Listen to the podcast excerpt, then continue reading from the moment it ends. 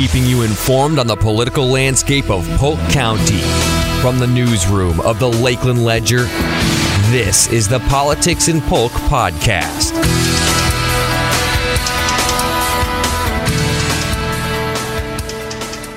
The ongoing debate over Lakeland's strong mayor amendment resembles something like a movie mashup of Gladiator and Groundhog Day. This is Christopher Guinn. I cover Lakeland City Hall for The Ledger. The two groups, No Boss Mayor and Committee for a Strong Lakeland, have faced each other so many times that they can basically make each other's points. Before and after these debates, they're friendly, shake hands, joke, but on stage, the tone really changes. The two groups have accused each other of relying on boogeymen to make their points, to scare Lakeland voters into adopting their point of view. No Boss Mayor's favorite boogeyman is Gregory Fancelli. Fancelli is the wealthy donor and co-founder behind Committee for a Strong Lakeland, the group that collected petitions and went through the process to get the Strong Mayor Amendment on the ballot.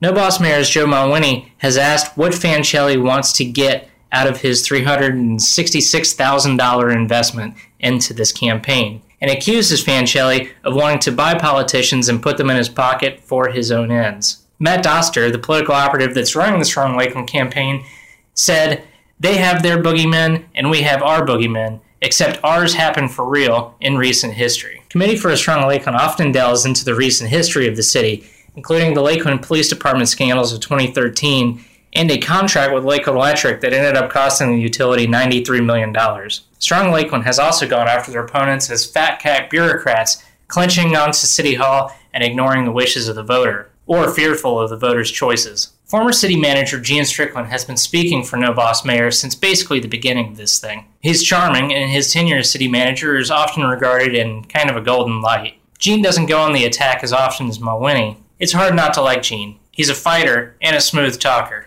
and Strong Lakeland has often regarded his tenure as city manager as a successful period of time in the city. Strong Lakeland's tone has gotten harsher as this campaign comes to a close. Lately, it has adopted a populist element as they go after the size of the city payroll, and presenting the Strong Mayor Amendment as kind of a total reform package. That's not within the text of the amendment. That would still require a mayor and a city commission willing to go along with what they describe as deep reforms to the way the city operates. But that's politics.